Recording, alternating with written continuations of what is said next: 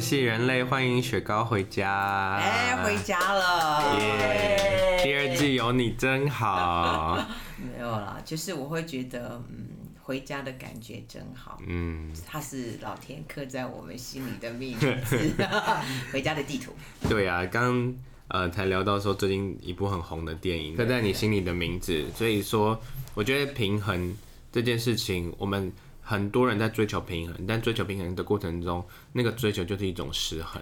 对，如果它是一个很平衡，它不用追求，嗯，它是一个很稳定的状态，它是一个满足，它是一种幸福感。对对，所以有人讲说，平衡之道，它就是一个生活。如果你想要生活幸福，就是平衡。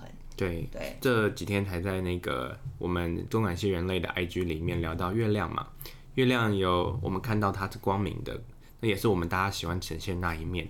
但是你看光明的背后，那月亮后面是黑的，嗯，但是我们却常常不愿意提起，嗯，但是这整个都是自己，嗯，那怎么样去接受自己的阴阳圆缺？今天雪糕要跟我们分享的是老子，应该是在所谓的黑跟白之间，他的平衡之道应该是最值得学习的。上一次你来的时候，内在小孩。大家简直听完之后就想说：“哎、还没讲完吧？” 我们今天可能呢，在第二个部分呢，还是会回到雪糕老师最擅长内在小孩的功课，对不对？那还有其他的呢？关于平衡的艺术，有自己的一个所谓的平衡的方式。大家平衡可能呢有，例如说花钱买东西啊，或者是你知道吗？看电影啊。但你的自己的嗜好是打鼓，那我们再来聊聊看。这打鼓为你的生活带来怎么样的平衡的节奏？有时候人跟骨之间虽然是两个物体，但是它其实可以合一的。那这个中间的共振是怎么发生的？嗯、那我们今天就从这三个部分聊一聊。我们第二季就再深一点喽，整个意识规格再往上 up。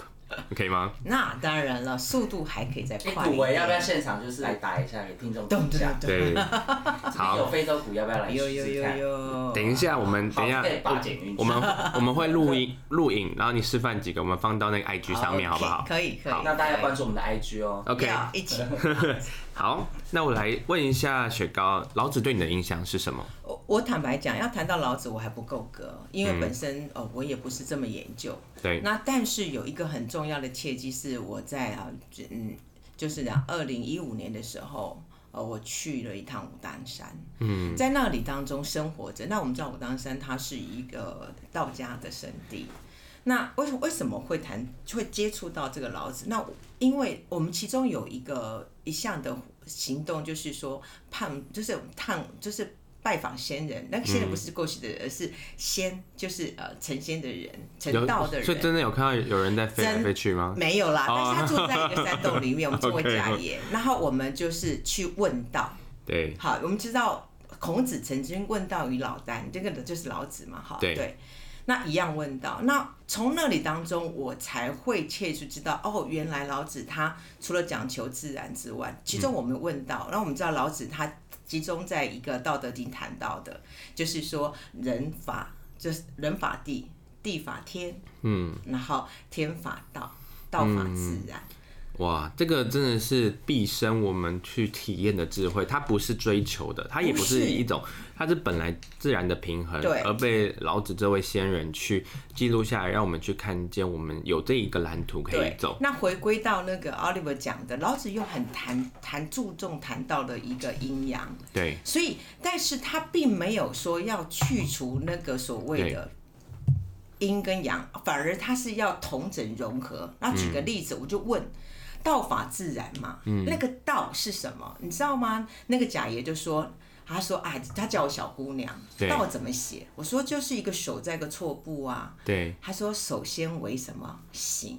要做啦，就是做，就做最简单的，不要只有想而已。对，那我说道法自然，好去做。那那个原则是什么？道法自然，法是遵从嘛。对，那道法自然，那自然是什么？他又讲好棒，顺势而为。对，你顺你的事，那就讲的是一个流动。还有另外一个，老子又无为，对，所以又要做，做了又要顺势，但是顺势要走的时候又要无为，又不做，所以这里面有充满了各种有趣的，的矛盾，对不对，对？但是这个无为我们也误解了，嗯，这个无为需要练习的。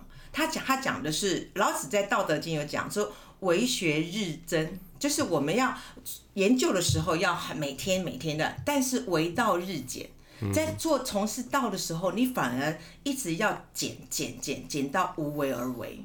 嗯，所以他不是一下子到了，我什么都不做，不是。有很多的人在啊、呃，我们称所谓的自我觉察到觉醒的路上，对，会一下超脱，一超脱呢就飘上去了，对，就会觉得说，其实我都不需要啊，我其实不用做，自然都会，那叫做什么？就是就是一种沉浮练习。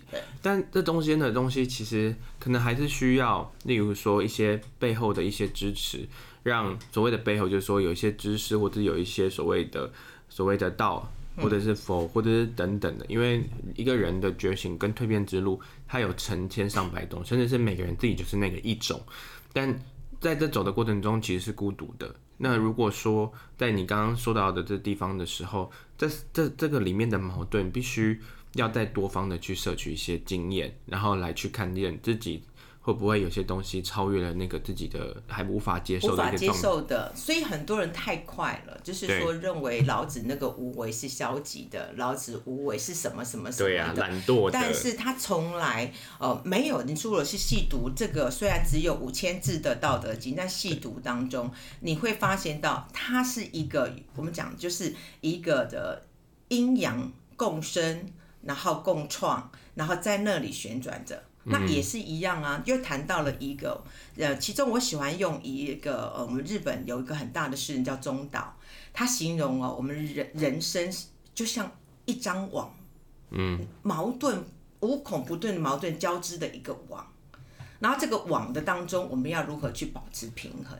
对，而老子的策略，我觉得太赞了，他让我们看到一体两面。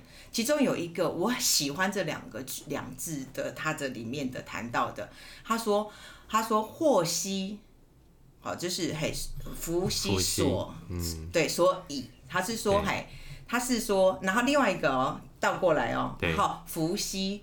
祸兮所伏，也就是说，你看起来好像已经很是一个一个我们讲说烂到不行的，可是它却是一个你要创造一个丰盛最重要的一个一重的一个动力。对。然后另外相反的，你好像你在高峰，可是它却埋了伏笔。嗯。那它不是说叫我们要紧张，也不是叫我们要幸灾乐祸，都不是，而是叫我们培养一个自我觉察的那一刻的警觉性。嗯。每一刻都在自我觉察。你自己在祸在哪里？我觉得就是你刚刚说的那个福兮跟祸兮，我觉得其实没有绝对的福或者是我，而是是生命本来就是这样的波动。而且你看呢、喔，福跟祸它都是从事嘛，事是心嘛，全部为心所造嘛，对，为事所显。就那我想要反问，就就是是反而就要问奥利弗，你在你在在你的记忆当中，就是说最大陷落的时候，你怎么样去？呃，看到那样子而爬起来，或者是说我们嘿，就是有这样的经验过，到底是什么样的这样子一个东西让你看到，去支撑着你？我觉得是不抓住任何东西，嗯、就是说当当当一个自己知道说，哎、欸，看起来以为要失衡的时候，就会回头去看，我一定是紧紧的抓住了什么。那但是那个东西的方法对于现在的当下是没有用处的，但我也只有原本我会的那方法，所以要去破的时候，一定要快速的去摄取知识。那我们人家就会说到，就是对我来说，看书嘛，看电影嘛，然后再来请教前辈嘛，然后再来呢，就是自己就是在这个原地先待着，安安静静的，因为一定是有原本的东西困在我的心里里面。觉得只有这方法才有用，所以我觉得要破除就是认为的所谓的平衡或者是失衡的观念，就是呢为自己开多个路径。所以回到啦刚才讲的，就为学日益日增嘛。嗯，你看你说多阅读，增加自己知识，然后为到日减，一直到无为，跟自己待着无为。嗯，但是这个。就符合你看你在你的行为里面当中，你如何在一个呃陷落的时候去上来，完全就符合在，所以我才会讲说老子真的是平衡策略专家，平衡策略真的平衡策略专家，他并不是说呃我们后面。那后来我也是在这武当山，呃，在呃十四天，后来每年都去的原因是在那里只是学习的跟大自然学习。后来我在我的一个工作室里面，他滋生了我什么？滋生的说，哇，我们每一个人就是一个这么的好的一个的，我讲说人生难得一个种子。嗯，那我有一个问题了，因为像你是心理智商出身的，然后包括我们其实的教育体制，其实基本上已经是走比较是西方的教育，对，所以说在于你重新接轨于东方的智慧跟你西方的东西里面，那这个东东西其实也是一种东西，也是一种阴跟阳的平衡。是。这这里面是怎么是怎么再去让你又有一些新的见解跟认知？当然有，不是说在教学里面，跟教跟学本身就是一个两个，看似两个。对立嘛，教学，但是我们知道教学互长嘛，嗯、对啊，就是，然后比如说在知识的建构，尤其在呃为孩子垫背知识的建构，那是一定要是我们西方的理论给予，比如说我们就是架构、呃、架构里面一定要按照那个架构啊，嗯、认知理论啊，嗯、对，这是一定是的。但是在哪里要用到我们的东方哲学的部分上，就是在于教法，嗯，你如何去看待每一个孩子？对，因为书是死的，知识是死的，但是孩子不一样，孩子的天分资质不一样，所以又回到孔子，我们讲因材施教，嗯，看起来好像很难，可是那个因材有两种，一个是材料的材，另外一个是什么才能的才。我曾经有讲过，那个我想说，如果听到我那像像小妹都都已经三十三十几岁了，他们他们都知道雪糕老师最喜欢玩的是什么。那时候，呃，每一个礼拜一定要有一个他们伸展舞台，把那个就是走到讲台，然后站在一个小椅子上，要去像模特儿一样，我是谁，我今天怎样怎样怎样，然后再下台，这是一个展现自我。然后另外第二个部分上，我都把他们形容都是一朵花。嗯，好，那我为什么是一朵花？因为我是高感人，真的是感觉上是一朵花。他可以跟他们讲，你是什么花怎么花，但每一个人给他们想象力嘛。对对，你绝对不是，的确是啊。当时被我教的才七岁，现在都三十几岁了。对，在我面前里面不是只有小孩，对，他们完全都是一个一个美丽的花。其实这也是回到刚刚说的老子的道法自然。当我们当人进入到所谓的自己认为的困境的时候。去感受一下这个大自然的结构，就是如果我是一朵花，我会怎么去绽放？花它会不会凋零？它会，但它的美来自于它的种子又再次变成一片花园。但这需要什么时间？需要春夏秋冬四季，嗯、甚至是它需要阳光、水、空气、土壤，还有所谓的肥料。所以说，我觉得所谓的道法自然，它也给了我们一个。同时，就像在荣格里面讲到的所谓的十二个人格，但是我们今天可以再聊到其他的关于人格的事情。就是其实我们人是有非常多的的观点，可以用不同的角度，其实是里面某一种潜能。是。那我觉得东西方来说的话，因为呃，我相信荣格也有一些启发来自于老子嘛。对，对，对，他启发，其实上在呃西方的。心理学上，就是他们谈到一个平衡，他们之前不谈平衡，他们只就所谓的就现状、心理现状，然后分析，对，分类跟分析，直到的荣格，他读了接触到了一个《道德经》，他的翻译书，他才开始意识到说所谓的内跟外，对，才会有一个他谈，才还会个叫做呃分，就是我们讲这一个的心理平衡学出现，对，然后又又谈到了一个所谓的内向外向。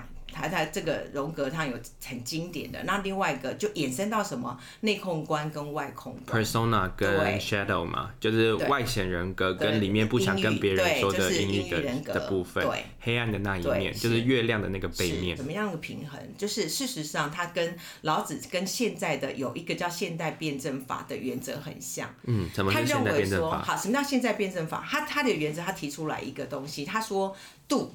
一个度就是过度的度，对，度它是数，它是数量的一个的限制。好，但是这个你这个度已经超过了这个限度，我们讲哈限度的时候，那个我们东西的值，它就会开始产生变化。一旦值产生变化，就开始失衡。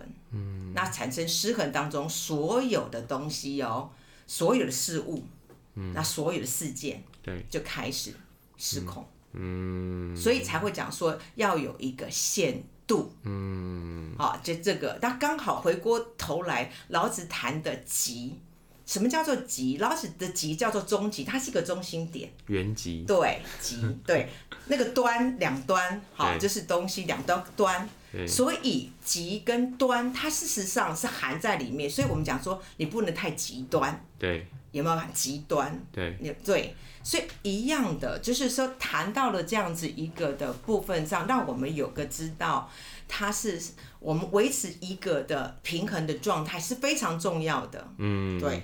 其实我在这里面，我觉得会去回忆到共感系人类的特质，嗯、某种程度。高敏感族群，或者是相较于比较有同理心，或者是他比较，例如说他对于一些感受性的东西比较敏锐的时候，他他也感受极端的东西是比较强的，非常强。所以在平衡上面，其实要有更强的，不是说更强，应该说要再找到更适合自己的工具。对，在这个，在这个找到自己的工具要花费很多的时间。我说，尤其是高敏感族群。对，我就我就我举我的例子啊，嗯，我曾经失衡过，嗯，对，那失衡就很像是一个宕机的状态。对，那我接触到的，我在智商的很多的，我们称为电缆小孩，也称为高感的孩子，嗯，他们经常就是被归类了，很快的被归类哦。嗯都还没有到我这边智商，他很快的就被在我们讲说神经学上或者在心理学上就被归类了，有过动症、自闭，或者是他称为精神分裂。你真的这么认为他们有病吗？目以目前为止到我这边来的部分上，嗯、我只能说我接触的啦，就是我智商是在我心理智商是接触的话，以目前为止没有为、欸，没有绝对有病，对，对。没有绝对有病，被定义为是，对他被快、嗯、太快，我再讲一次，太快被定义。这个我想分享一下，其实是从工业时代它带来的一个叫做餐饮，所以呢，到了所谓的新时代的时候，这是不一样的一个认知。举例来说，所有的高分数的的所谓的测验，都是为了要确定医生、律师或者是所谓的职业分，职业分，他可以他可以很会用机器。很会就是操作这些所谓工业时代可以用的东西，跟进入到管理阶层，可以管理更多会使用机器的人，对，所以是人跟机器是合一的，对。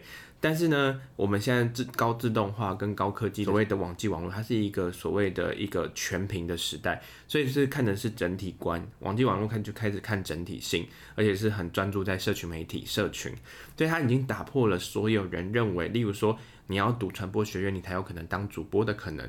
现在任何每一个人都可以当自己的导演。我们第一集有聊到，那第二季、第二集我们的导演就有特别提到，现在是一个人人都可以当导演的时代。而且甚至是非非科班出身，他只要真实的活着去探索他的生命议题，他把他用一个抖音还是用一个 IG，他就可以成为意见领袖，而且是超过于主播的关注度或者是一个演员的关注度。所以说，已经打破了原本教育跟工业时代当初给我们制定方式，而要破茧而出的是我们接下来的整体观是什么？刚刚你讲的电缆小孩、忧郁症这些东西，它也是在当初被。定义为是，当然，我觉得这个东西是一种平衡。我们需要有有所谓的工业时代当初的一个叫做接的人，要不然他们就会在社会边缘化，或者是没有东西接着他。但也许我们可以继续往前走了。有些思考的东西是可能是把它放在对的更大的时间轴的空间跟位置，他们可能是敏锐性的人才。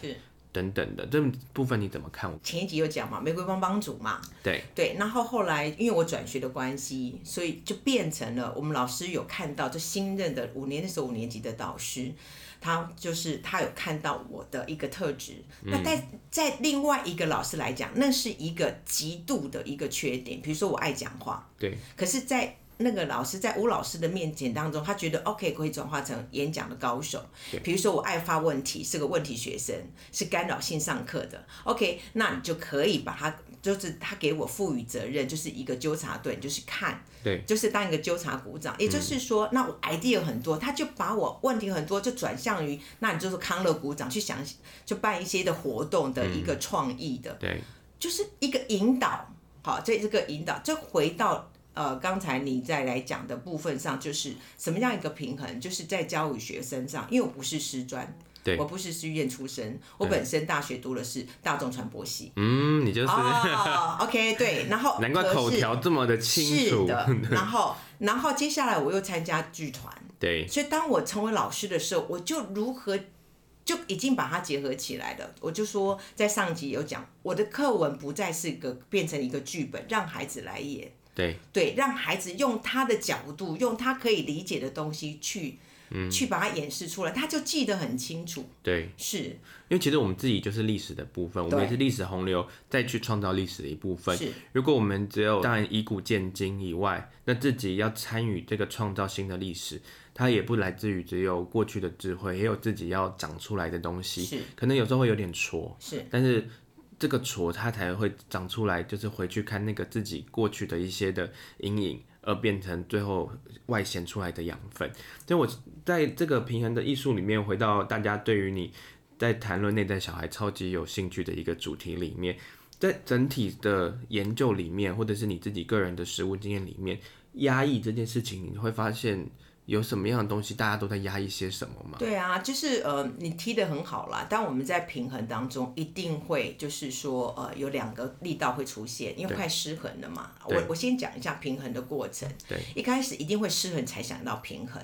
嗯。那一个人的失衡就会产生什么？失望啊，然后失落啊，沮丧啊，冷淡啊，冷淡啊，都会有无感，甚至生气、愤怒，对，全部都在生存模式。对，然后已经不能忍受了，这时候就开始启动。那启动东西有个中间，他开始想要就是压抑，他选择的一个内向跟外向部分，压抑或者是控制。对。那压抑是最容易做的。嗯。好，那压抑先弄，然后接接后来找到了一个平衡感的时候，才我们讲是才会达到一个平衡、幸福啊，一个稳定。所以。这个后中间的部分上是最重要的，对，也就是我们讲的压抑跟所谓的控制。嗯，那压抑在心理学上来讲当中，它竟然是一个保护机制，对，它是一个善意的。我们每一个人在，尤其在压抑现实感，你想想看，一个人如果是全部都是在一个完全意识状态之下哦，对，意识之下哦，完全意识之下，是没有秩序的，对，那一所有的东西。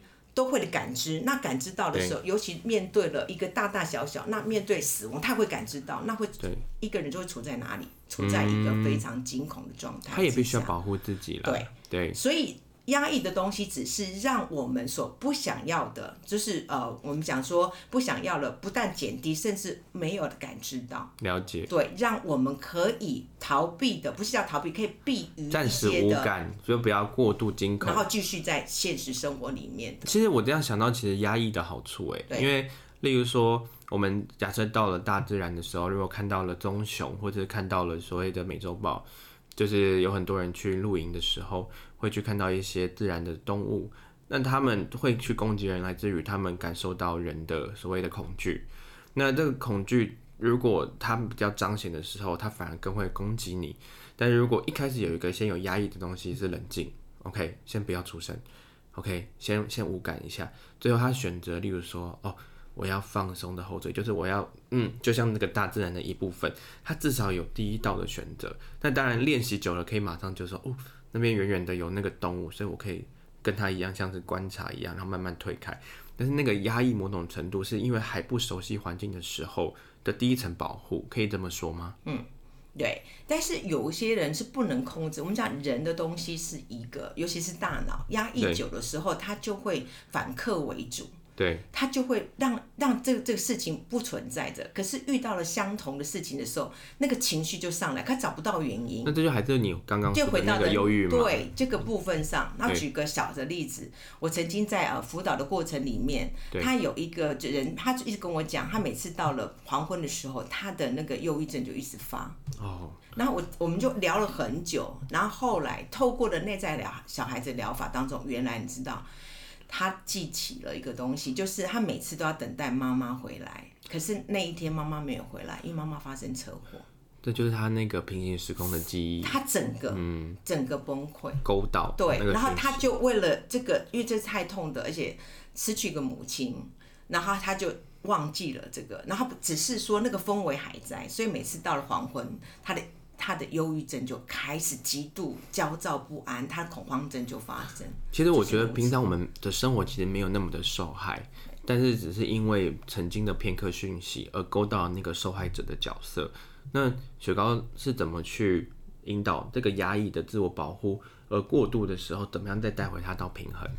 我们想象一个身上都如果都带了一个板子，我们每一个人、嗯、这个板子有好几千万洞口，嗯、那个洞口叫做我们称为做是一个急性口，对。那每可能这个急性口是愤怒，这个急性口是悲伤，这个急性口是什么东西？大大小小哦。嗯。那如果我们第一个当中，我们如果能够接纳，而且能够让他明白、接受的话，嗯、那这个东西急性口就会有一个保护片。对，那这样子的话，任何事情都不会有个接到，对。嗯、但是如果没有不接纳，它急性口它是外放的出现的时候，就会产生嘛急性的问题哦，就是湘西理论，嗯、就是我们就发现到，如果你这个愤怒的人急性口，他没有接纳，他没看到，他压抑着，他就没有这个保护口的时候，他就会吸引什么？恐惧、愤怒、恐惧的人，愤怒的人哦，那愤怒的人进来的时候，他就会超讨厌那个愤怒，嗯。他会吸引那个愤怒的人来去看他自己压抑的部分。这在量子咨询里面，就像叫做同步性嘛，对，就是自己有这个议题的频率还没处理的时候，他就会再一次的吸引，就说怎么我都是遇到同样的事情，这叫轮回，对，或者一种生存模式一直重复循环。那他这个急性从他的这个所谓你刚刚说这个孔，如果他找到了一个新的剧本的时候，他就有一个就是有一个平衡板。好，在那里啊，对。但是不是让它消失，因为它已经发生，就已经发生了，生了好像天人了。对对啊，已经发生就发生了，对。啊，对，的确是如此。那逆转它。对。那现在回到一个，我但我善用比较善用内在小孩子的策略。我们知道说那时候谈到五种荣格在内在小孩，他有五种的部分的型。要不要大家复习一下？好，第一个叫做我们讲说是一个受伤小孩，大家都知道。对，第二个。那第二个叫做我们讲神圣小孩，Divine Child。第三个就是我们在出生前就是完整的未受。伤前的那个小孩，嗯，第四个，然后第四个，哇，突然之间，没关系，我们可以回去第五种，对对，还有，反正就是有，我就是有，哦，第五种就是疗愈过程，一直到他呃，就是痊愈这样子一个的小孩，对，是这种，还对。那我们回到呃，在内在小孩的部分上，我比较会用那个称为就是呃，他已经受伤了嘛，就我们称为比较黑暗的部分上，那时候我比较会将他唤起。唤起那个未受伤之前的那个完整的小孩，我称为阳光小孩。嗯，好，那阳光小孩当中，我会把它唤起来，然后呃，但是这个前提是在一个信任、安全的的一个一个的状态之下，把它唤起来，然后就跟他对谈。对，对，他是说，就就就好好的来，就是看这个受伤小孩自我的对话。比如说，举个例子，好，这样子，我都讲是说，Oliver，请你来看一看，对。你现在，比如说你现在是嗯，就是呃感情好，例如我讲的感情的部分上，呃出现的，比如说在失恋了，嗯，那你现在看看在失恋的过程里面这么的悲伤，那那个有一个小孩，这个这个小孩部分上是非常的阳光，他会来告诉你什么话？嗯，他会怎么样来安慰你？嗯，进入，对，这个东西才有用，而不是一个咨商师。除了倾听之外，他给予你的策略是外在的策略，他没有办法唤起他一个认知的改变。对，因为他认知已经形成了。对对，这个需要练习，需要练习，而且要练习好多遍，而且要练习。这就就是在那个 Scott 在第第七、第六集、第几讲的是。的部分，它是用在业务心法了。不过他讲的是说角度是黄金，对，因为必须要换位，对，换位找出出口，还是回到老子所谓说要做，做出可能阳光的那个全部的自己是什么，对，要做。然后这样的一个的的谈话跟咨询技术，可以去让自己变得更大，是对，所以说。回到那个月亮的部分，接受全部的自己，就会发现说，原来我只是一道阳光照在我这边，所以我也有所谓的白跟黑，然后是人家认为，但是我月球就是月球啊，我的终极事实就是，其实这个光只是别人的影子，是。我可能是金星照过来的时候，为什么我们去定义说，为什么金星看我就是也是一个月球，是，或者其他的空间，它其实根本是不在于这个光里面，对，它就只是一颗星球。所以所谓的黑跟白，它其实就在这所谓的全面探索过程中，可以放掉说紧紧抓住的那一个。对，那大家大家都说啊，放下谈何容易，真的做难。可是，对，只是这个东西还是有一个步骤的。就好像我看到阿里巴巴的讲的有两种方式，非常棒。那个就是达观跟所谓的转念。然后转念大家都还有一个工作方叫做由那个 Karen 他他发现到的叫一念之转。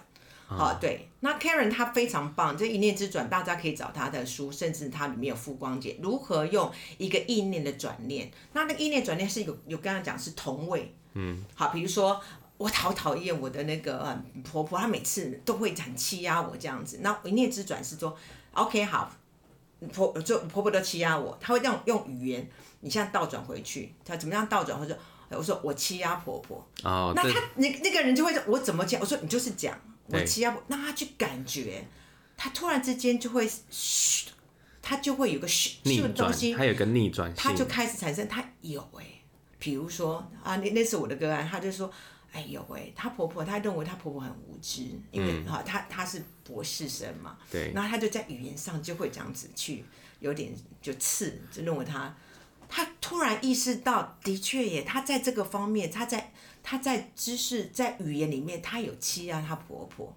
OK，好，已经同位了，就开始在进行，嗯，这叫做转念，一念之转，非常大的 power 力。但这还要再拉上去，对，这还要再拉，因为它只是一个叫做同理而已，对。对，然后后面再来，我们就是让他不不同的东西去训练，然后再看到他自己。其实这就是一个过程，是就是每个人在自我觉察的时候，他如果要先把那个保护孔的机制，它不是那么极端的释放出来，透过刚刚的同位的方式，它可以去让我们可以。找到新，找到一个新的平衡点。对，也就是说，不是把就是矛头指对外，都是别人的错。对，然后这个东西，我觉得你刚刚说的非常好，这个平衡的观点，因为这个东西，当它如果可以开始去变成是一个自我觉察的练习的时候，那每个人都可以很妥善的去看见。我们跟周遭的关系。是，嗯，那其中有一个我最爱的，他是讲说生活平衡，就他用老子哦，就是说没有那么困难，就最简单的一个检查方式啦，对，就用工作，对，我我想是说家庭主妇有工作，那当然有啊，我常经经常用他的方式啊，那他是一个忧郁症专家，他叫做谢米尔，他就谈用工作来检视，怎么样工作检视，工作是你的意思是说是去外面，呃，外面工作，对，维、哦 okay、生可以维生的哈，对。他说：“如果你，他说你一天你认为工作的态度是什么，感觉是什么？如果你把这个工作是当做是一个呃，做起来很舒服，很虽然很累，但是你你觉得很好玩，那么工作就是娱乐。”嗯，但是如果你工作已经变成是你的重担，而且你觉得虽然他给你的很大很好的配置，很好的优渥的一个一个收入，可是你做起来都不怎么样的时候，那这个工作不是你的工作，不是当做一个娱乐，而是你的一个重担。对，就现在就是来讲，所以就像我教书一样，我为什么它可以 balance，就是教学，是因为我觉得工作对我来讲，哇，它是一个。娱乐一个一个享受，看孩子的成长是非常非常的享受，嗯、尤其他们眼睛瞪大的时候，啪！但这个有可能是你啊，对，因为有些人是很讨厌工作的。但是如果他很讨厌工作哦，嗯，他虽然讨厌工作，但是他可以去检视一下，他可以让你就是说他的收入平衡，嗯，虽然他讨厌工作，对不对？但是收入可以平衡，这样的收入平衡，而且他并没有引起很大的一个忧虑、不安全感的时候。这也叫做平衡。嗯，那也有人讲哦，就是他虽然工作，可是他他他的收入不不不多，嗯，但是他嗯还可以游刃有余，这也是一种平衡。他也是平衡，嗯，对。那所谓的失衡是，实际上也有人哦，他他也是也是有工收入很好，然后他也可以达到他的生活不，可是他就是不快乐。对，那就是失衡，那就是失衡。对，就这是一个嗯比较简单的检视一下你是不是失衡的。所以都是跟自我定义有关啦。对对，而而不是来自于社会的条件。如果我们刚刚就提到，就是说，哎、欸，原本的工业时代所带给我们的东东西，那现在例如说有很多主播失业好了，难道他要怪说以前在大学的时候读传播学院，没有告诉他怎么当网红吗？但是在时代的变迁，连连可能教育体制跟政府都不知道怎么办法，都还来不及应变，就是、对，所以教的东西。所以说我们在学的东西是学，但是学校的人文教育、人文科学这些东西还蛮重要的，因为我们在学校是有有一个所谓的精神导师，我们气管系的老师，他很专注在职涯发展，他就告诉我们在学校我教你的所有东西，全部都只有陪伴。重点是这个陪伴的心是是怎么去陪伴自己应对这个变换的时代，这才是在大学里面。如果我有这么一点点，让你们在这过程中大学就可以学到一点点，那你不管做什么工作，那些工作都不是限制你的原因，而是你可以求新求变。陪伴。那这时候听众就听听到人就说啊，我就没有遇到那个老师。啊、又有一句名言出现，那是流传在教，就是我。哎、欸，我们共感系人类，这个这个声音就是在陪伴大家，对不对？没有。他说，与其哦，对等待等待贵人，倒不如做别人的贵人。哦，真的，贵人贵人雪糕，跪跪下人没有？就是这是一个很很经典的，就是他他又谈到嘛，对，就是我们刚才谈到，是教给你什么？但我们教给你什么？就是说，只是教而已。那教当中学的东西部分上，你如何去变化？哇，这东西聊不完的，因为甚至我我又会想要再聊一件事情是。大部分的人没有自信去当人家的贵人，总觉得自己做的事情好像很渺小。但确实，我们是于于沧海之间，我们是渺小，没错。但是做贵人这件事情，它有一定要跟钱有关吗？一定要跟条件有关吗？有时候。真的是你随心的举手之劳，你一个微笑，哎，嗯，这个是这个是有我我我我有亲身体验，对，我认为说我可以控制一切，我可以，对，就是我们讲是说，呃，皇就是皇天不负苦心人，对，是问题是当你内控到已经已经 burn out，对对的时候，我就开始准备要失控失就是失衡的时候，嗯，在那个当下当中，你会有很多的很多千万的想法，对，可是，在那天我进校园，你知道一个小孩子。只是一个小学生，帮就抱住你，他是 Alice 老师，我最喜欢你的英语教学了。哦，哇，OK，可以，就如此，一切就这样可以了。对，讲到这个啦，就是你看，你不但是在英语上面给小孩那么多的启发，然后你自己根本自己也像个小孩一样在打鼓啊。哦那个、对呀、啊，你的鼓是怎么去带到你生活？有一个。启启发或契机的，我们节目结束的时候可以录录录几段，然后跟大家分享打鼓的。我跟你讲，鼓也是因为我失衡了，对，我那时候急性就是急性忧郁，然后就是因为失衡了，然后我总觉得只是我内在有个事，而且那个失衡多多么，然后讲说你不是智商，你不是智商心理智商是，你还会失衡？你不是学校的辅导师吗？还会失衡？对呀、啊，就好像医生嘛，医生难道不生病吗？医生还得癌症嘞，对呀、啊，但是。也是因为这个失衡，让我觉得我要为我自己多做一件事情啊。而那时候，我那时候我我直觉那个直觉是鼓，对，本本来是要跳舞，可是舞老师那时候有事，我就好鼓。你知道吗？当非洲鼓一个棒一声的时候，我就哭了，因为那个棒的有音频，它如同回到我那个在子宫里的心跳声，噔噔噔噔噔噔噔。哇，那要你感受得到哎，有些人打鼓打一打是感觉不到的吧？对不对？就觉得说，就觉得说，这样打鼓的这东西会不会有点孤独？因为一个声音一直重复性，它有这么强的震撼吗？有啊，而且我们打鼓，一个人打鼓绝对不是单独打鼓，非洲鼓它是是一个合奏曲子。对，有个科学家证实了，就是说真正的平衡观是因为我们人类，人类它天生它是一种物种，它的物种的话，它就是有一个社交天性需求的物种。对，所以打鼓的时候让你认识更多人，更多的人，还有调频，然后调频，然后你必须要跟别人合奏，嗯、那合奏又对应你的独奏的部分上所产生那个所谓的和谐共鸣。嗯，我看你好多表演哦，而且有好多演出，这是你的平常每天最兴奋的事情吗？对，是我最，嗯、我现在礼拜一到礼拜五都都有骨课，不同的骨课，而且。很好，很好玩呐、啊！你呃，接跳舞的还是不同服装的，对，反正什么骨你都要来一点。对，那最主要的原因是因为我想也是一个回馈，然后透过了跟别人合作的部分上，就回到这是我们我们有一是一个先天的社交需求的一个物种。对，然后这时候我们就讲说一个利他。对对，那我们觉得是说利他好像是一个好像都是别人好吗就好了吗？不是，嗯、利他回馈多来也是利己。对。这个东西是互相的，我们讲是是一个互相的。我们做彼此的贵人，对，大家做彼此的贵人，或者自己觉得没有贵人的时候，自己不如就当先当别人的贵人。是，嗯，哇，好美哦！今天真的是啊，太好了。对，你一定要在第三季再来哦，一定要，一定要。那所以我就很就是就希望在第二季当中，Oliver 给。更多的人就是共感，因为共感它是一个新名词，对，然后也不叫新名词，算是啦，对啦，是对。但是我会觉得让更多人透过这个共感系人类部分上去发现自己，然后不要就是说多一点点说哦，原来我们都是一体的。嗯，那这个一体不是拿别人告诉你的，嗯、是你发现到是有这个声音陪伴的，然后去拓展出去的。对对，不同的方向，不同的东西，不同，然后一起集结起来。嗯，然后在我们讲说，在这样的社会里面达到一个平衡，对，很美，欣欣向荣。哇，谢谢你。那我们来跟大家示范一下，分享一些你的鼓的东西，然后我们再放到 Instagram 上面，好不好？好，没问题。好，那大家再见喽！再再见喽，第三集见啦！耶，下次见，拜拜。